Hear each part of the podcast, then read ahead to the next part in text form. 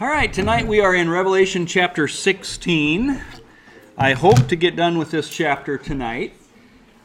Um, we have been seeing the uh, good things of Revelation chapter 15, and now we're going to go back to kind of the gloom and doom of chapter 16, 17, and 18, where we're going to see the bowl judgments being poured out on the earth. Now, at this point with these bowl judgments, that this is going to be the end. There is no more after this. You're going to see this is kind of a picture of what's going to go on from boils to the sea turning to blood to the fresh waters turning into blood to the sun scorching people, to Satan's kingdom having being thrown into darkness, to the Euphrates River being dried up, to hailstones of a hundred pounds each falling on people. It is a lot of judgment that is going on here. And in chapter 17 and 18, we're going to have some holes filled into the gaps. But we're going to get the basic rundown of what's going on in chapter 16. and chapter 17 and 18, back up a little bit. So we might call this this is the trailers. The, the trailer. When you watch a movie, you're getting the highlights. That's chapter 16. And the bowls are going to be a picture of the wrath of God being poured out. Not only a picture of, but I think truly the wrath of God being poured out. And what we see is if you think back on the the sacrifices that were made in the altars uh, in the temple and the tabernacle, especially on the day of judgment, the day of atonement, what would end up happening is the animal was killed and the blood was poured out at the base of the altar. I think that that is a picture of judgment sometimes we have a tendency to look at, oh, these sacrifices, it's Jesus, it's Jesus, and oh, it's oh, so nice. But we have to realize that what Jesus went through for us was the wrath of God. That he so loved us that he was willing to, to submit himself to that. And sin is ugly, it is awful. And so Christ had overcome these things, but I think that's the picture of the blood being poured out at the altar is this is judgment. Blood shed. And we're going to see a lot of bloodshed going on here. And so this is going to be a destruction of the earth. The destruction of Satan's kingdom, Babylon, both spiritual and physical, I think. Uh, we're going to see that in chapter 17 and 18 as well, almost like a, a spiritual Babylon and a commercial Babylon where all the economics and stuff goes on. So let's get started here in verse 1. It says, Then I heard a loud voice from the temple saying to the seven angels, Go and pour out the bowls of the wrath of God on the earth. Being poured out at the bottom uh, of the temple, remember, or at the bottom of the altar. Remember, the temple is a picture of what's in heaven, right? If what's in heaven and you're pouring it out underneath the altar, it's almost like a picture of pouring it out on the earth. And that's what's happening here. Whose voice are we hearing? Well, there can only be one voice here. This has to be the voice of God. And the reason I say that is in chapter 15, if you look back, we saw that the temple was filled with the glory of God. And no one but God was in the temple. Nobody could enter the temple until the bowl judgments take place and are finished. So the only person in the temple right now is God. And here is a voice coming from the temple. So this is God's voice. It's His judgment. He's the one, we read in Romans, that He is going to judge the living and the dead. He is the lion and the lamb. And so God has given all judgment to the Son, it says there in Romans. So He has every right to be the one speaking this judgment and bringing it forth here in chapter 16. Now, some just interesting historical side note kind of stuff here.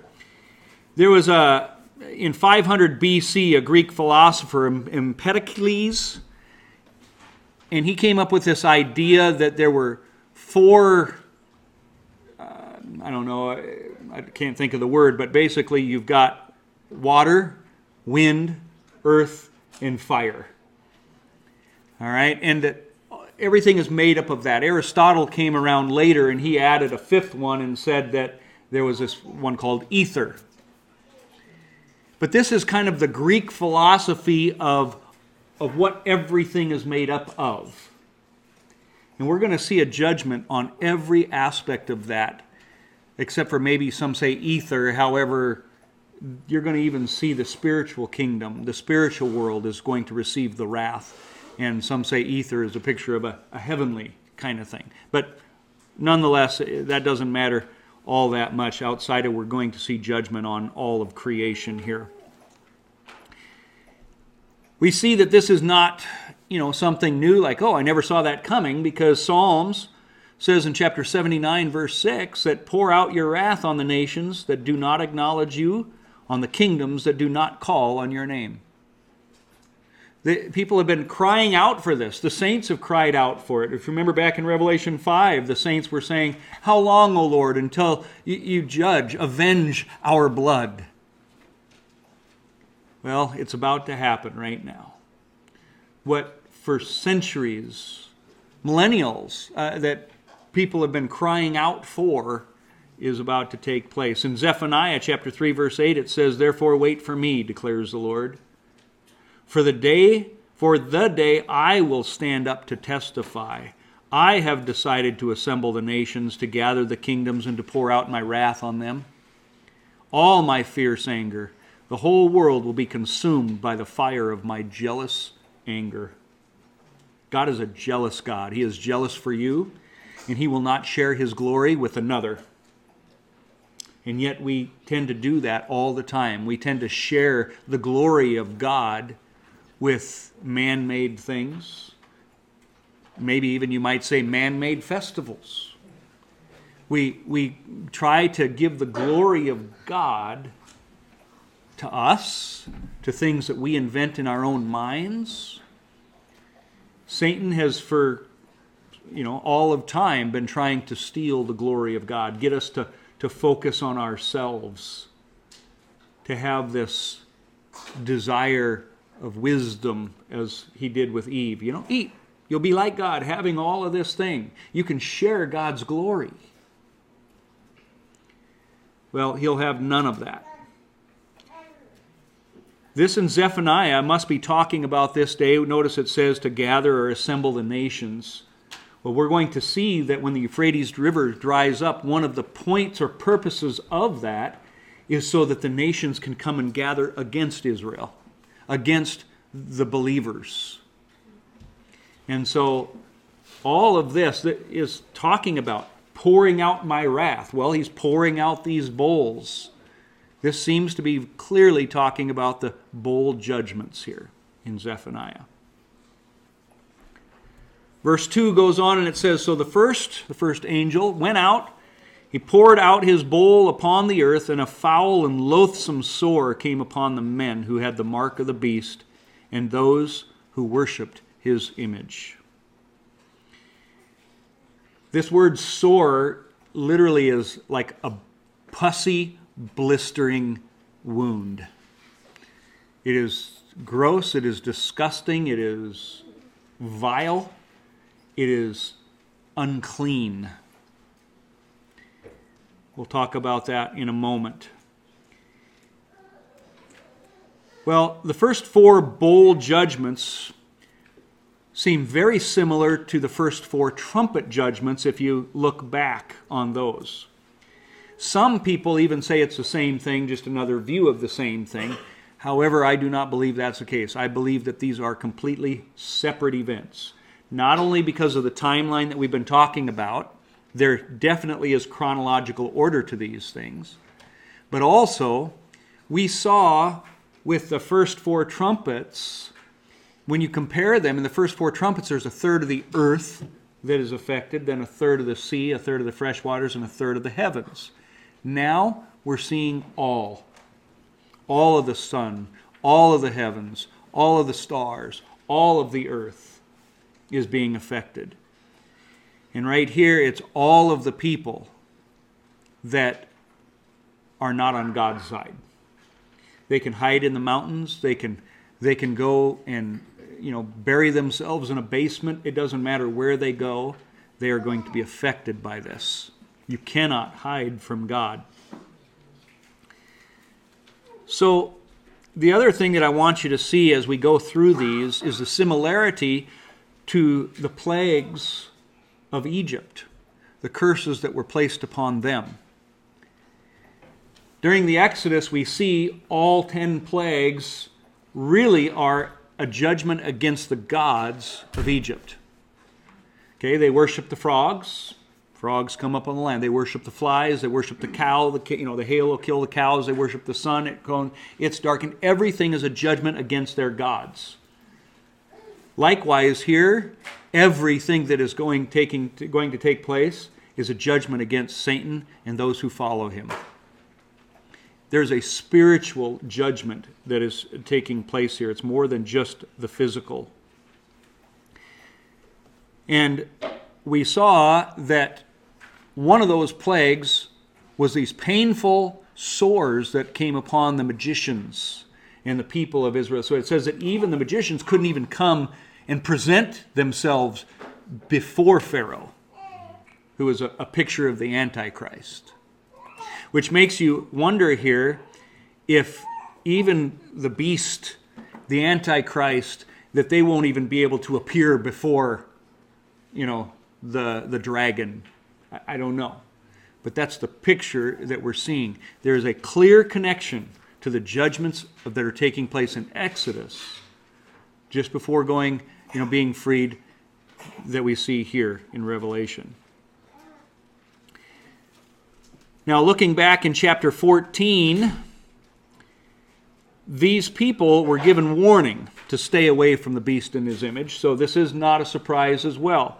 It said this in verses 9 and 10 of chapter 14 If anyone worships the beast in his image and receives his mark on the forehead or on the hand, he too will drink of the wine of God's fury, which has been poured full strength into the cup of his wrath he will be tormented with burning sulfur in the presence of the holy angels and of the Lamb.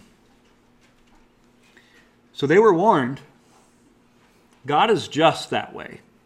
There is nobody who is going to suffer the, the punishment of hell and say, I didn't know. Nobody. God has given us His Word, He's given us creation, He has given us a testimony all throughout. We even saw before there was an angel that flies through the air, you know, giving the gospel. I guarantee you there's nobody going to hell who didn't know better.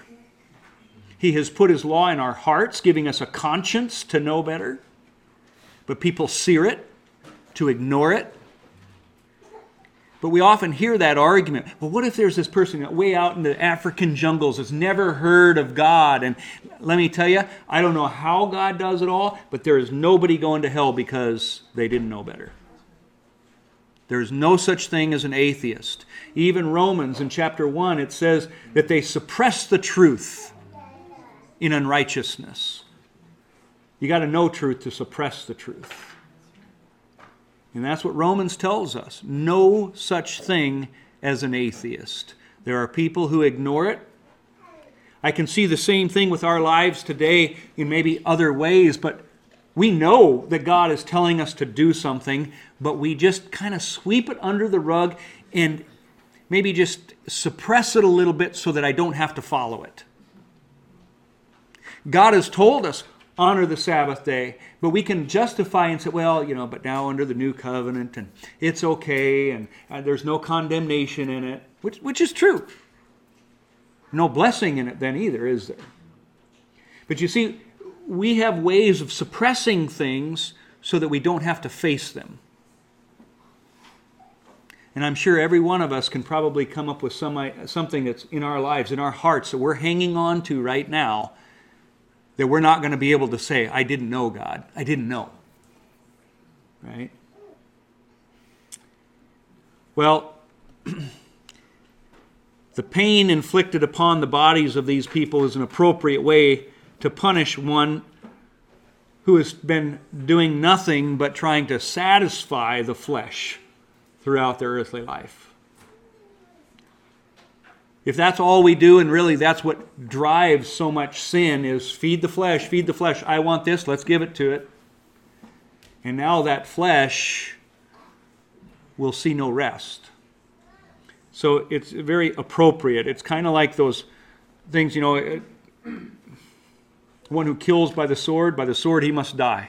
One who lives by the flesh, by his flesh he must suffer, you might say. And that's what's going on here. It's also a little interesting. I don't know what to make of it too much. I don't want to make too much of it, even, is the fact that it says a sore here. It's singular. I don't know if this is a sore and it spreads or what it is, but a singular sore. But I do know that in the Old Testament, when you had a sore like this, it is what made you unclean. In some cases, it was called this leprosy. And that word that's used in leprosy in the Old Testament is a word of uncleanliness. And I think that there is a picture in the Old Testament, as you really study this out, that leprosy was God's way of putting a mark on you in the Old Testament there, saying, You are unclean. You didn't get that unless it seemed there was some sort of sin that you were hanging on to in your life. And you would go and make yourself clean. You had to show yourself to the priest, all of these kind of things. But there was a, a spiritual aspect to leprosy in Scripture that we do see. Now, by no means am I saying that anytime anybody suffers, it's because of sin in their life, blah, blah, blah. What, what I'm saying is when you study it out as how it's described in Leviticus, there is a connection to an outward stamping so that your sins were visible. It was visible that you were unclean and you needed to be taken out of the camp and you needed to be brought back in to the family. Well, these marks here are certainly making these people unclean, both inside and outside. Some think that these sores could be nuclear fallout, and that what's going on here in these judgments is a nuclear war. Waters turning to blood. I, I don't know. Honestly, I don't care. I personally think we're dealing with more something supernatural than the natural here but it's just what some people say. All I know is that whatever it is, it's only upon the ungodly. The godly are protected. None of this. This is the wrath of God. And remember, Thessalonians says that it is not appointed for us to be under wrath. So this is not for the, uh, the believer, it's only for the unbeliever here. Brian, is this why, like in Job, when he's got the sores that break out on him, that his wife says, "Curse God and die"? Hmm. Never made that connection, but that's an interesting one. Um, I think it very well could be very symbolic of that because we're going to see that that's what these people are going to do is do nothing but curse God and wish they could die. And Job's wife is a picture of the devil there. I think that's why the devil left her there because he took everything away from him except his wife. The one person who should be a helpmeet became a torment to him and did nothing to encourage him in his faith. So maybe good connection. Verse 3 says Then the second angel poured out his bowl on the sea, and it became blood as of a dead man, and every living creature in the sea died. Well, there goes your you know, your property value along the oceans. Um, can you imagine the stench? Every living thing in the sea dies. Now, keep in mind, at the trumpet judgments, only one third of the sea was affected. But now every bit of it is. Again, it's unclean. Blood was unclean. And so, just as the painful sores from plague number two made you unclean. Now the oceans are unclean. It's preparing the earth for destruction. It's going to need a cleansing. We have the echo of the waters turning to blood in the Exodus here as well, back in chapter 7 of Exodus. Um, so, anyway, it moves on and it says, Then the third angel poured out his bowl on the rivers. So we've got painful sores, we've got the seas, and now we got the rivers, the fresh waters, and the springs of water, and they became blood. You see, in Egypt, they could go down and dig into the ground around to get fresh water because the river had turned to blood. They couldn't get water to drink, so they would go and dig where it had filtered out through the sand and they could get fresh water. Now, the streams, the springs, you can't find water. What a picture of hell when it talks about just, you know, Lazarus, it just the rich man dip let him dip his finger in water and just come we're getting a picture of pain of your body, awful smell, thirst, quite the opposite of what Christians are going to experience, right? The, the living water. You hunger because the food is all going to be destroyed. relies on what comes from the ocean. Yep. Less than what they do from what they farm or grow. Yeah, uh, because ultimately it will all be affected. And yeah, so there will be nothing to find rest for your flesh. An ultimate destruction here. Again, is there a supernatural aspect, to, just like what hell will be? In hell, you live, but you can't partake of any of that. It is eternal torment. I, I don't know. We know that this is not hell yet. But what a foretaste. So it's interesting too that this angel, it says, and I heard the angel of the waters saying, You are righteous, O Lord, the one who is and who was. Some translations say, and who is to be, because you have judged these things. This angel of the waters is interesting because the Jews have always believed that there was an angel over waters. And it's kind of interesting here that in the New Testament, of which they did not have, is kind of almost giving some credibility to that belief. They see waters as an abyss as well. It was always a not a good thing. You, you never saw a lot of Jewish water skiers. Okay.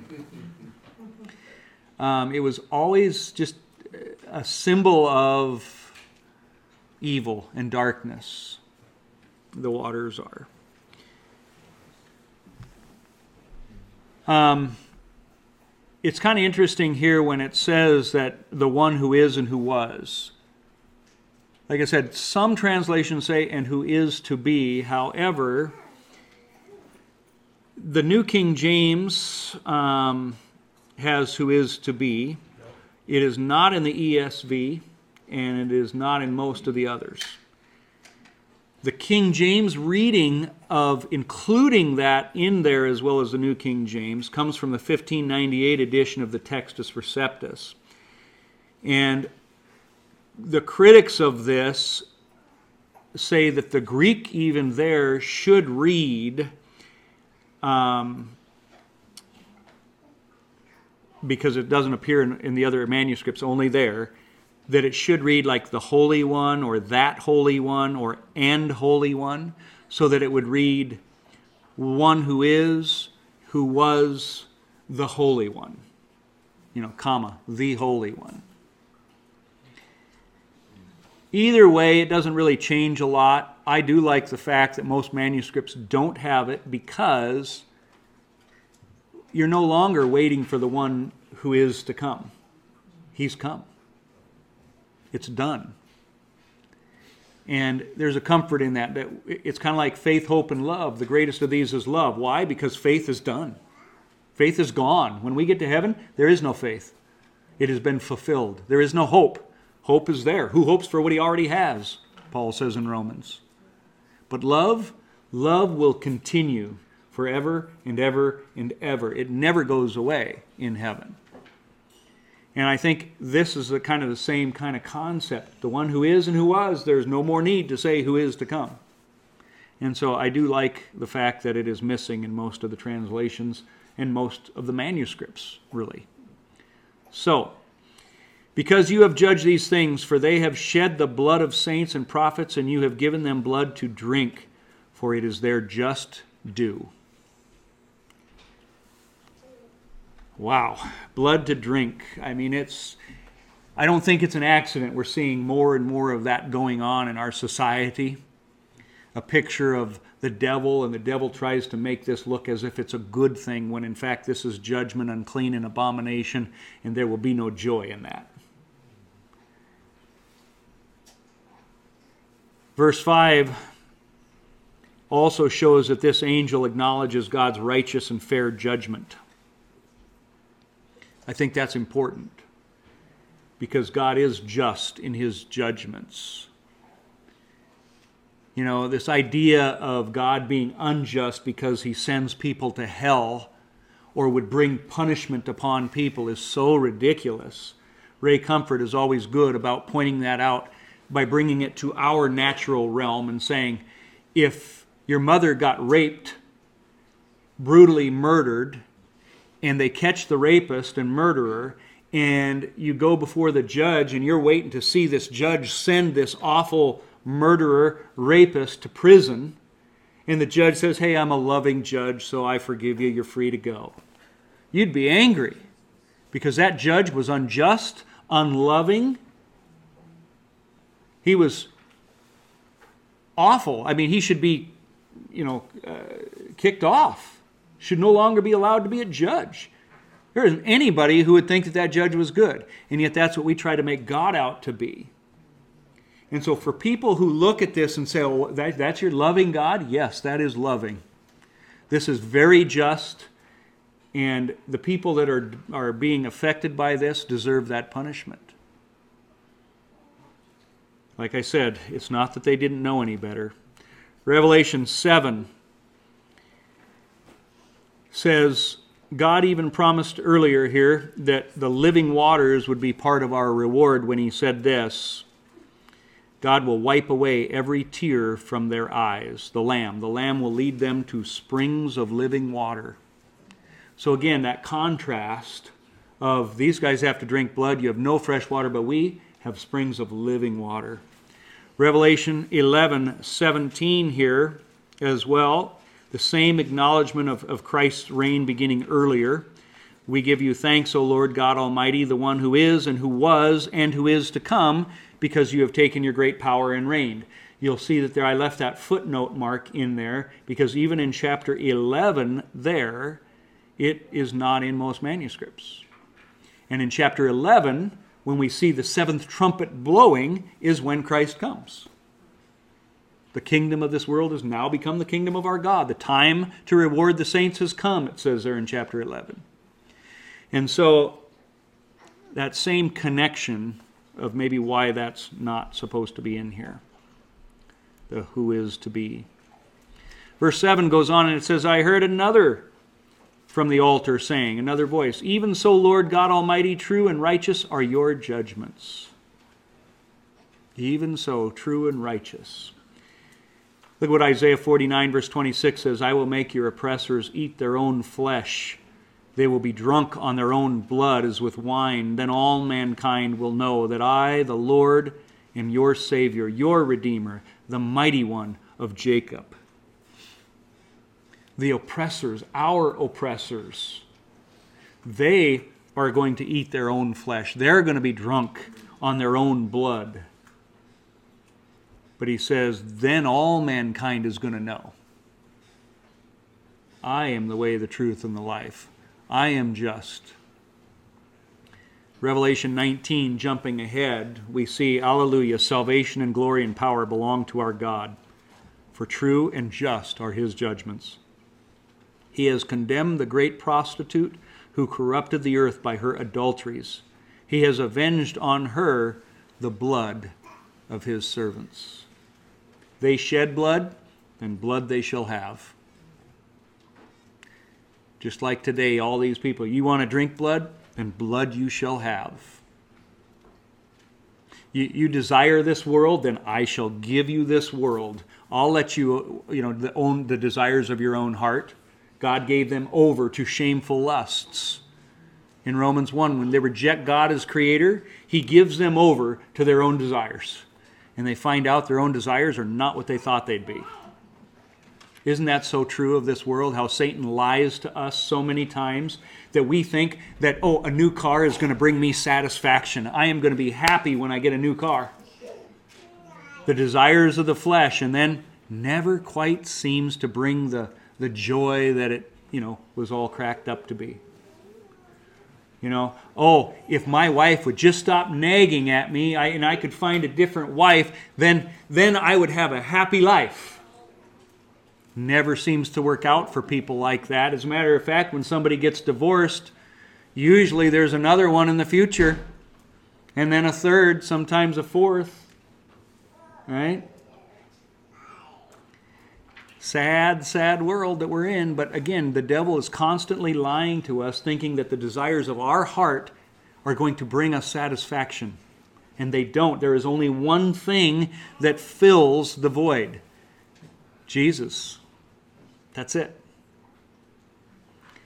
But that's the same kind of thing going on here with these people. They desire these things, and God's saying, Here it is. You don't want, you, you hated me. I'm going to back off. I'm not going to be there for you at all. How do you like it? That's what a big part of hell, I believe, is going to be. No love, no comfort, no joy, no peace, no truth. Imagine a, a world without all of those things. So that's awful.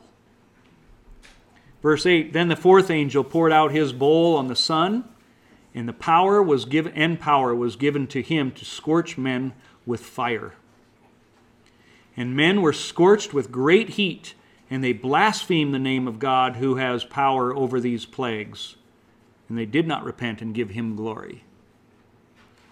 I just remember thinking, I mean, my goodness, how how much can they take before they finally realize, okay, okay, okay, you know, uncle, I was wrong. Never will happen. It will never happen. There will be no repentance. When these bowl judgments start pouring out, there's no evangelizing left. Okay? Evangelism is done at that point, for sure. There is a point when God hardens your heart, I think that's ultimately the sin against the Holy Spirit. We often hear that the one unforgivable sin. What is it? Well, it's a sin against the Holy Spirit. What's that? Well, the Holy Spirit is what even gives you the ability to believe on Him. In the Exodus, going back to the same type of thing, like you're saying, it says Pharaoh hardened his heart. Pharaoh hardened his heart. Pharaoh hardened his heart. And then at the end it says God hardened Pharaoh's heart. You see, Pharaoh was, no, I don't want this, I don't believe this, I don't believe. God was still there. Moses was still saying, listen, listen, listen. But then, once God hardened his heart, it was over. And that is, the, I think, the picture that we are seeing here.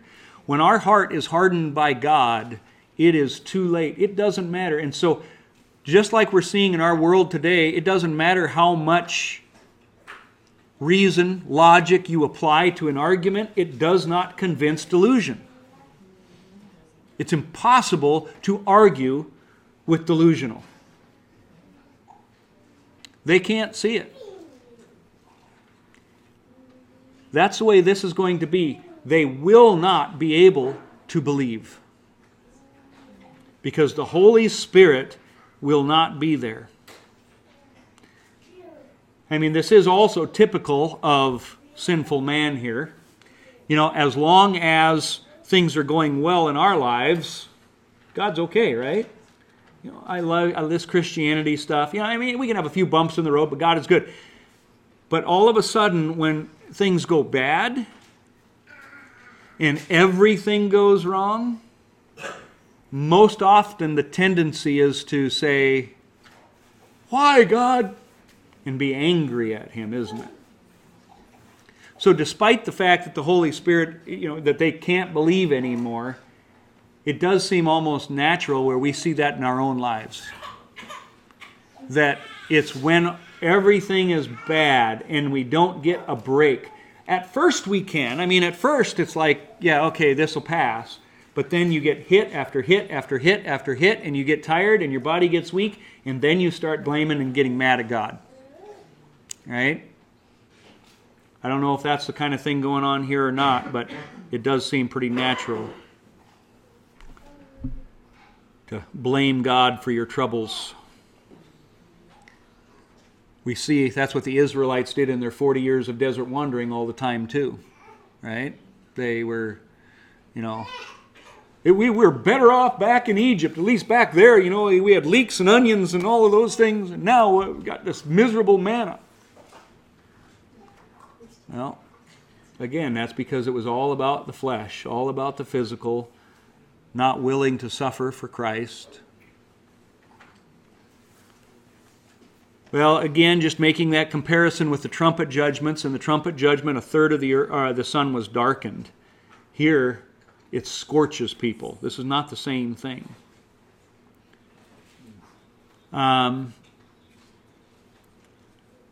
we read here in Revelation 2:21 when we were talking about the churches, he said, He certainly has given her time to repent of her immorality, but she is unwilling. We see that today. God has been giving us time to repent. He's been giving many people you know time to repent, but they're unwilling. There's a time coming when you won't have time to repent anymore. You may not have another day.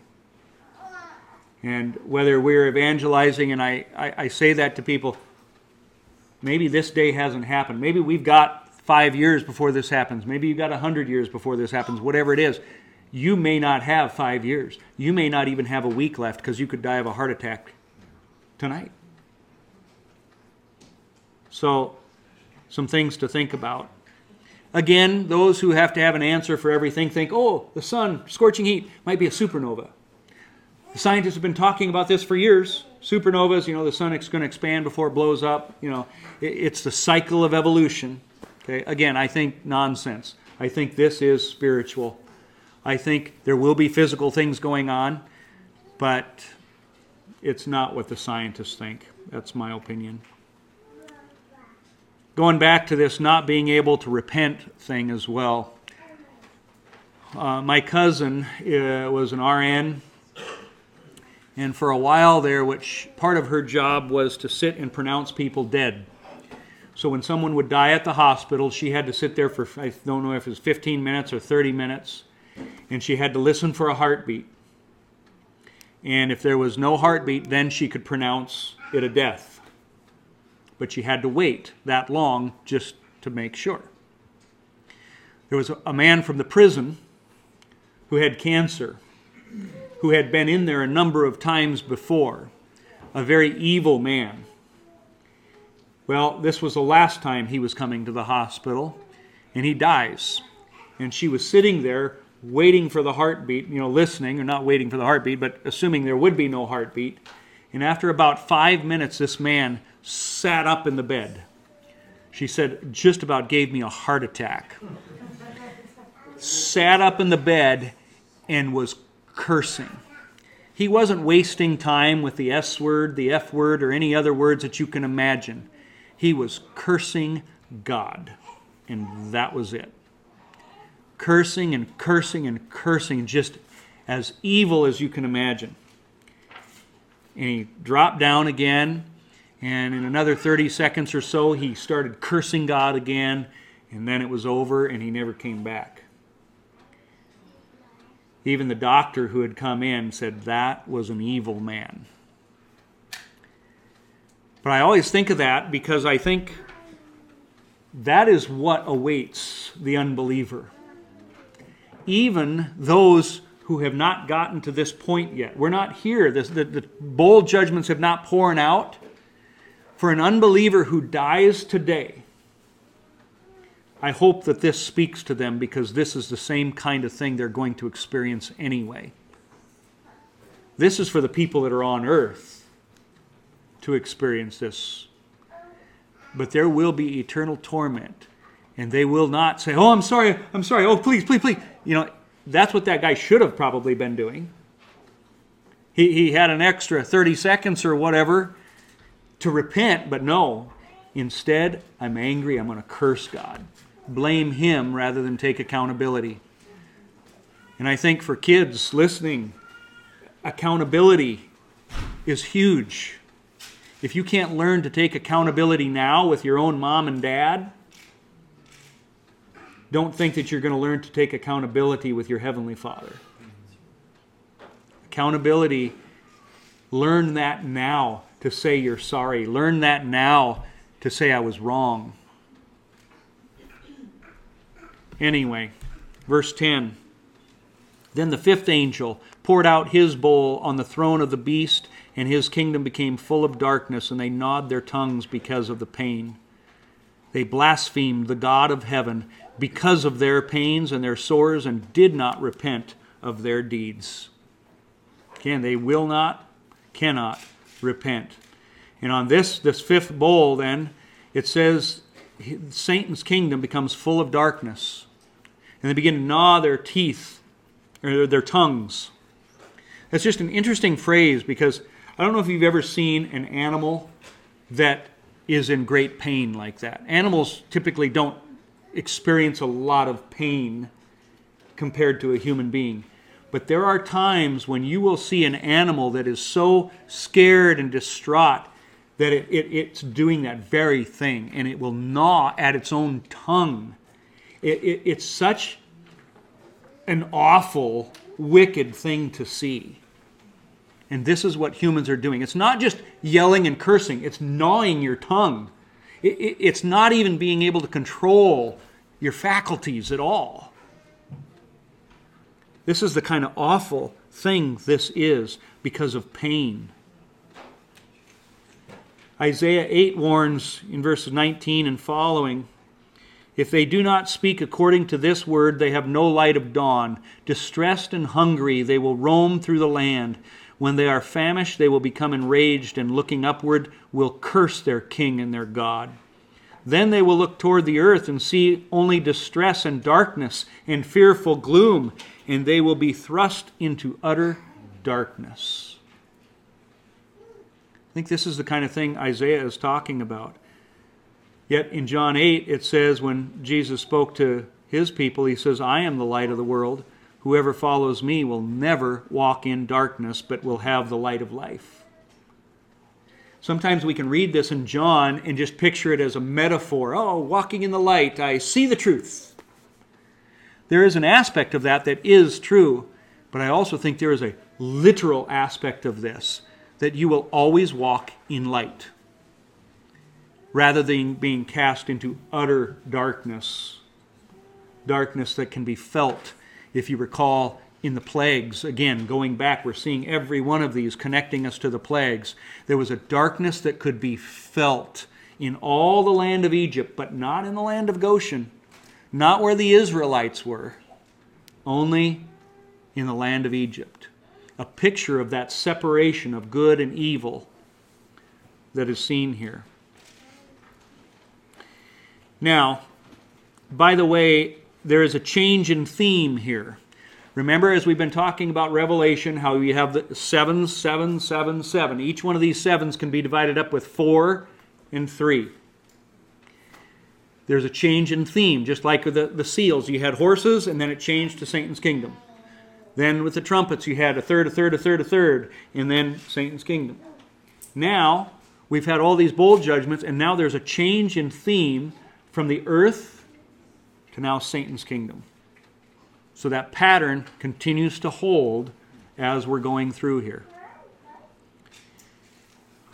And it is the entire kingdom thrown into darkness. It sure sounds a lot like hell. Even though I don't think this is hell, it sure seems to be a description of it. Weeping and gnashing of teeth, as we saw in Matthew chapter 8. Uh, it, it's a number of times uh, described as that. The word used for darkness here in the Hebrew, or in the Greek rather, it's hosek. And hosek is not the word for like just turning off the lights. It is a word of like blindness. That it's it's more than just being dark. It's not understanding. It's a blindness of the mind. Do you remember when Lot, uh, the people were all around his home there, and the angels struck them with blindness? It's that same kind of thing. That word blindness wasn't just like, I can't see, everything's dark. It was a blindness of the mind and confusion. And so these people not only are, I think, physically in the dark, but mentally in the dark as well. So, kind of an interesting word that's used there. And again, I think that's why, in part, why they can't repent. They won't repent because they can't. So, moving on to verse 12, it says, And the sixth angel poured out his bowl on the great river Euphrates, and the water was dried up, so that the ways of the kings from the east might be prepared. Hey, about that. Yeah.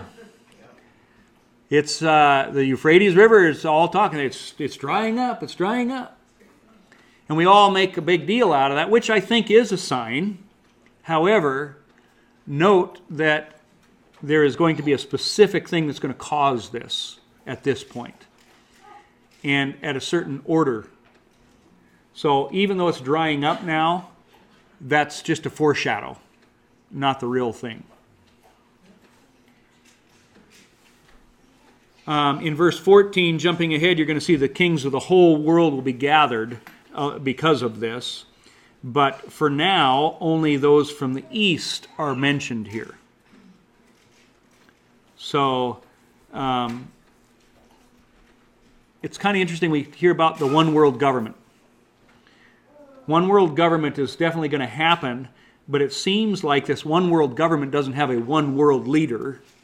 There are many leaders many kings that are all going to be under an authority of, well, the dragon and the beast.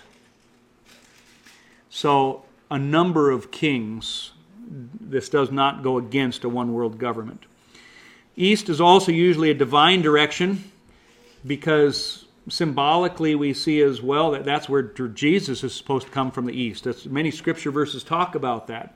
That's why in Jerusalem the Golden Gate is closed up because he's supposed to go through the eastern gate. And the Muslims sealed it up so the Messiah can't go in. They put a cemetery, dead bodies, so that, you know, to defile it, all of that. And now we see these kings coming from the east. Satan mimics everything.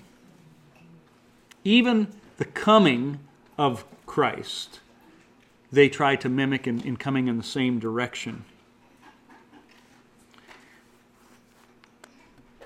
Historically as well, kind of another shadow, when Cyrus conquered Babylon, you know, from Daniel's dreams and all of those kind of things, historically, he stopped at the waters of the Euphrates.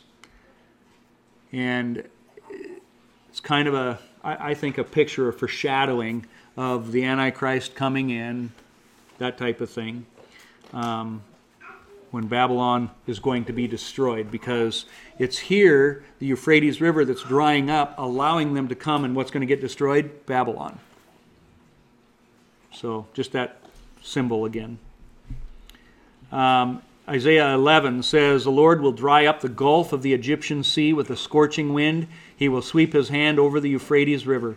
He will break it into seven streams so that men can cross over in sandals.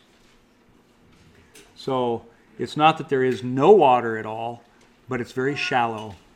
Seven streams are going to be divided up. Verse 13 And I saw three unclean spirits like frogs coming out of the mouth of the dragon, out of the mouth of the beast, and out of the mouth of the false prophet. For they are spirits of demons, performing signs, which go out to the kings of the earth and the whole world to gather them to battle of the great day of, the God, of God Almighty. So, Find it interesting. Leviticus 11:10 tells us that frogs are unclean. Uh, the imagery here shows the defilement and the negative goal of these spirits, these demons. So clearly, all in a negative sense here. Even in the Exodus, what happened? There were frogs that came up into the homes, through their windows, everything. A picture of demonic influences. So here we see demon possessed men controlled by Satan himself, I think, with the main goal of destroying the saints, going against God's people, going up against Zion. Why are they going up against Zion? Well, because that's where you're at. That's where the godly people are at. That seems to be where God is at. And they are going up against God. How are they doing it? Through deception, through miracles. We saw in chapter 13, verse 13, spiritual warfare. The spirits are going to go out and deceive the nations. Remember Matthew 24, he said that in the end times there would be miracles, signs, and wonders to deceive even the elect if that were possible.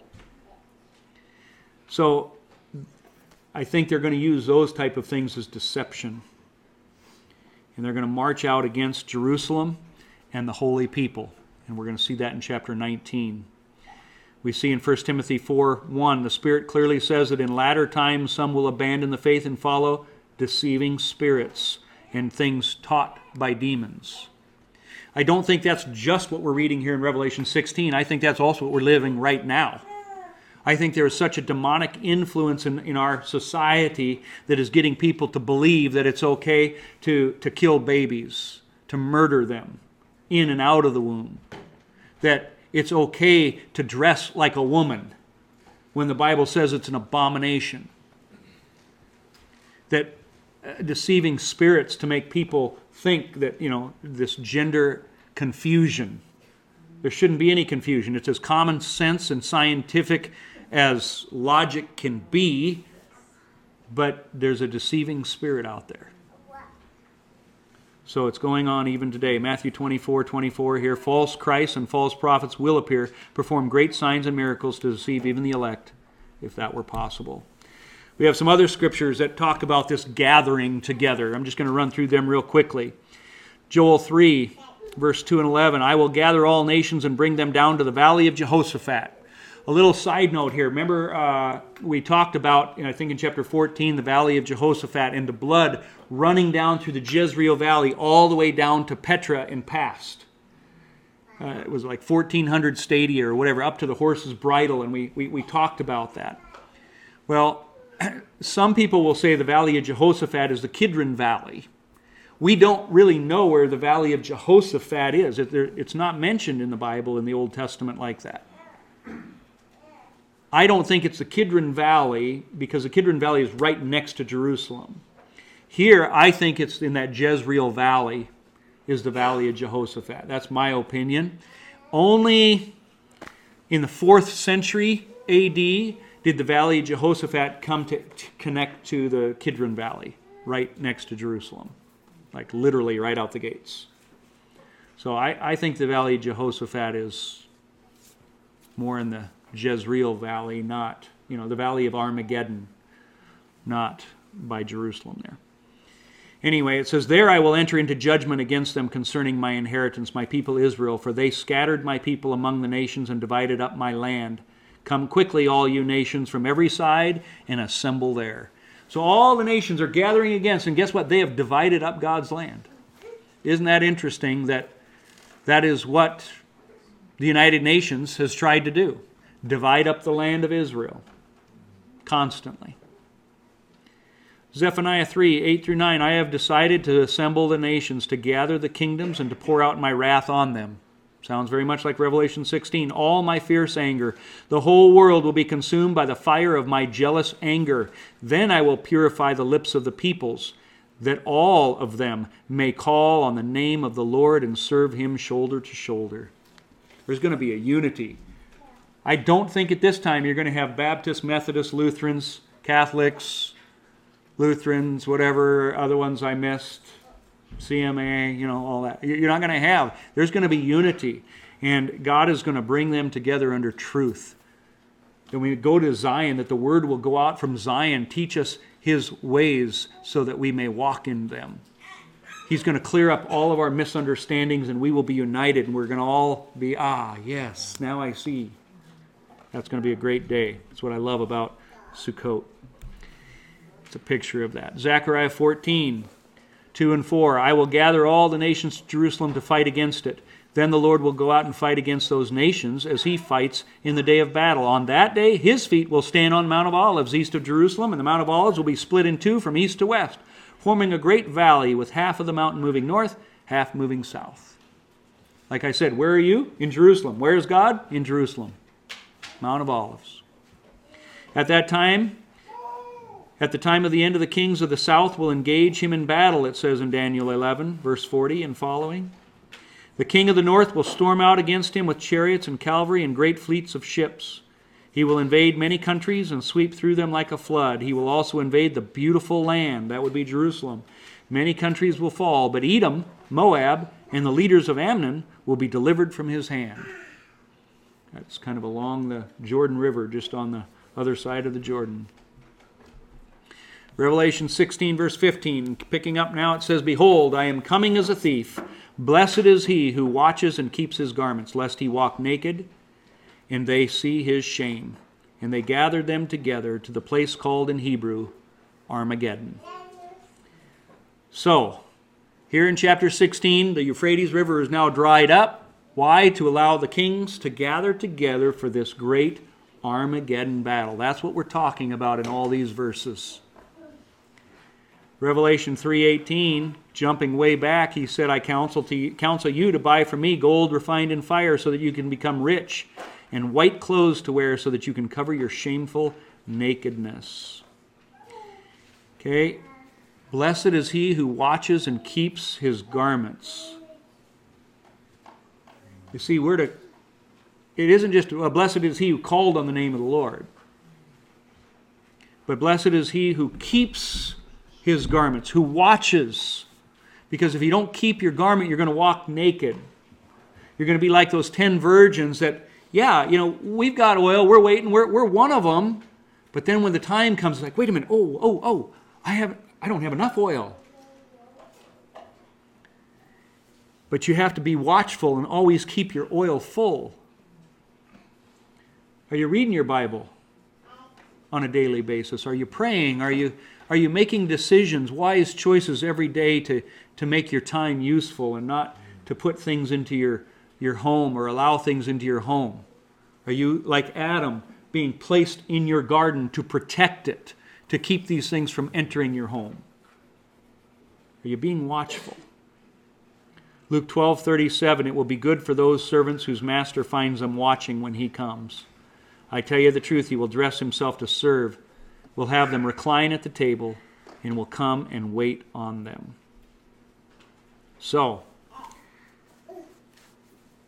this here in verse 15 is the third of seven Beatitudes in the book of Revelation.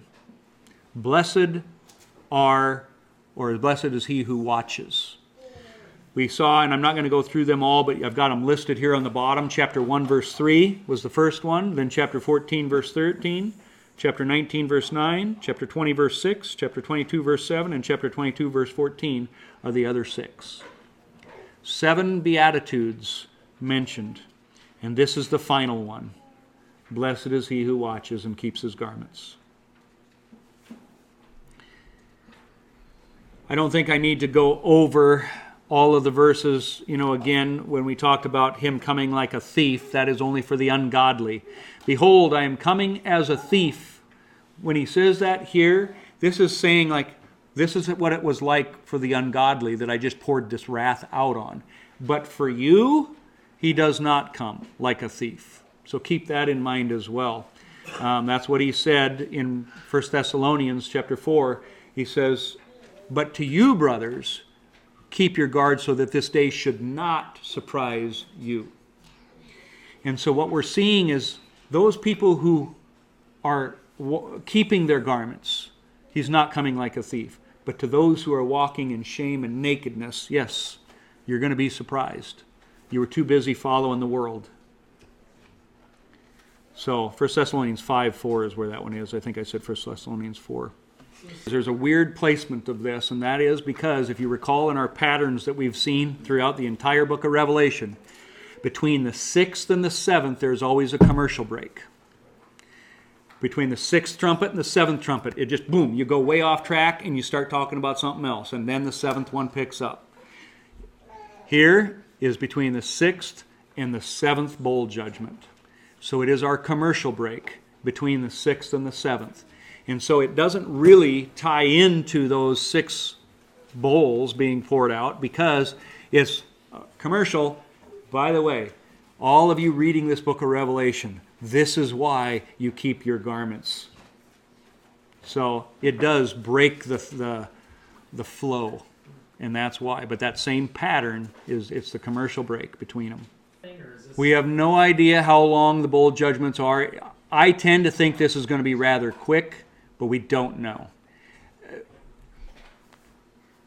What does quick mean? I, what I would like it to be, you know, a day and you know each day, I doubt it. I think it's going to be longer than that. I don't know, because what we're seeing is you've got enough time for the Euphrates to dry up. He could do that quickly, but it's to gather the armies to come up against them. So, how long is that going to take? Is that going to be a month to gather everybody, for them to go out, deceive the nations, and do? I don't know. But I kind of think that it. Uh, some people have tried to connect things with the plagues of, it, of uh, Egypt. Each one, sometimes they say, was about a week apart and whatnot. I don't. I haven't found anything that convinces me that we can say how long any of these are. So, I wish I had. All right, now the commercial break's over. Very short one. In verse 17, then the seventh angel poured out his bowl into the air, and a loud voice came out of the temple of heaven from the throne, saying, It is done. And there were noises and thunderings and lightnings, and there was a great earthquake. Such a mighty and great earthquake has, had not occurred since men were on the earth. Sounds a little bit like Joel 3, verse 16. The Lord will roar from Zion, thunder from Jerusalem. The earth and the sky will tremble, but the Lord will be a refuge for his people, a stronghold for the people of Israel. So, again, we're protected. The Lord is our refuge. He's our stronghold. They're coming up against us. They're marching up against Jerusalem, up against God. But it's going to be to no avail. It is done. Much like on the cross when Jesus says, It is finished. He is announcing this. And when he does, just like on the cross, there was thunder and lightning and an earthquake. Here, when he says it is finished, the same thing. There is going to be an earthquake and everything is going to be removed. It says, Now the great city was divided into three parts, and the cities of the nations fell. And great Babylon was remembered before God to give her the cup of the wine of the fierceness of his wrath. So I don't understand. This great city seems to be Jerusalem. Revelation 17, the woman you saw is the great city that rules over the kings of the earth, is kind of interesting. Okay? Uh, is that Babylon there? We see in Revelation 11, 8, the great city was Jerusalem, which was spiritually called Sodom and Gomorrah, or Sodom. So, the great city, most commentators are going to say is Jerusalem. And then you got Jerusalem and Babylon. We know that the great city, if you recall the prophets in the past, he took his sword, he took the hair, Ezekiel, I think was it, and he cuts it into a third, a third to here, a third to there, a third to here. It's just kind of a weird placement of that. We might have to talk more about this next week because I am out of time. I only had two slides left to finish this out, but maybe I'll jump back to this next week. We'll see and give you a little bit more. But um, a little fogginess here for me on what this great city is either Jerusalem or just Babylon, but um, or both could be. So in chapter 18, verse 5, we're going to see why the city is destroyed because her sins have piled up to the heavens and so on. God has remembered her, her crimes, her sin. Verse 20 Then every island fled away, and the mountains were not found. The great hail from heaven fell upon men, and each hailstone weighed a talent. Men blasphemed God because of the plague of hail, since the plague was exceedingly great. Once more, just like what we see in the plagues of Egypt, now 100 pound hailstones are coming down. all the islands flee away, even Hawaii. Uh, it's all gone. Okay, I, I don't can't imagine what's going on here, but this is the full wrath of God falling upon the earth. Um, almost seems like an eighth bowl, but it's included in the seven. Yes, this is what's all going on in the seventh. Is all of this happening now? So, um, Revelation six fourteen kind of predicted this. The sky receded like a scroll, rolling up, and every mountain and island was removed from its place. That was back in chapter six, verse fourteen, if I have that right. Ezekiel thirteen thirteen. In my wrath I will unleash a violent wind, and in my anger hailstones and torrents of rain will fall with destructive fury. Many times in the Old Testament, we saw God using hail as judgment. Ezekiel 38 22, I'll execute judgment upon her, or upon him with the plague and bloodshed. I will pour down torrents of rain, hailstones, and burning sulfur on him and his troops, and on the many nations with him. We remember Sodom and Gomorrah, and Peter tells us they serve as an example of those who are going to suffer the punishment of eternal judgment at the end. And what did he do? Hail, brimstone, fire. So the same theme. Last verse here, Isaiah 24, verses 17 and following. Terror and pit and snare await you, O people of the earth. Whoever flees at the sound of terror will fall into a pit. Whoever climbs out of the pit will be caught in a snare. The floodgates of the heavens are open. The foundations of the earth shake. The earth is broken up. The earth is split asunder. The earth is thoroughly shaken. The earth reels like a drunkard. It sways like the hunt in the wind like a hut in the wind. So heavy upon it is the guilt of the rebellion that it falls, never to rise again. In that day the Lord will punish the powers in the heavens above and the kings on the earth below. So above and below. They will be herded together like prisoners bound in a dungeon. They will shut up in prison and be punished after many days. The moon will be abashed, the sun ashamed, for the Lord Almighty will reign on the Mount, Mount Zion and in Jerusalem, and before its elders gloriously. This is Isaiah's picture of what we're reading about here in Revelation 16. And so that, uh, that concludes the bowl judgments, and here it is in a picture form. But uh, next time, next week, we're going to show you a little bit of 70 AD fulfillment of those from the perspective that this has all happened already in 70 AD. I'm going to give you that perspective of it. I don't agree that that is the case, but I'll give you that perspective. And uh, we're going to talk a little bit about um, perhaps the feast of uh, Trumpet Day of Atonement and things like that, which I also think this is a picture of to kind of put the, the biblical festival understanding into this as well. So, all right, we'll close in prayer. Heavenly Father, we just thank you again for just your spirit and for being merciful to us to allow us to see to see our sins, to see that we need to repent, to see your mercy and grace that there is a way out, that we do not have to carry this burden ourselves. As a matter of fact, we could not carry this burden ourselves. Lord, seeing all this judgment, all these hard, just events taking place just makes me weep for those that I know that do not know you. Good people, we might say, that aren't good, but appear to be good by the flesh and by their actions, but we know in their hearts that they are not good.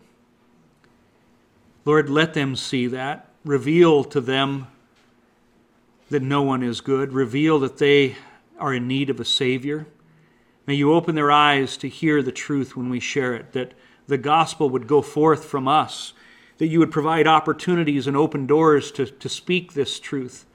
As it is written, how beautiful are the feet of those who bring good news, and how can they hear unless someone is sent?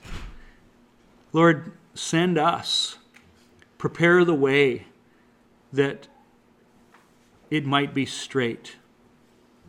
Not that we might have a life of easy street, but that you prepare a way for us to go and accomplish what you have put us here for. We pray this in the name of Yeshua, the name that saves. Amen.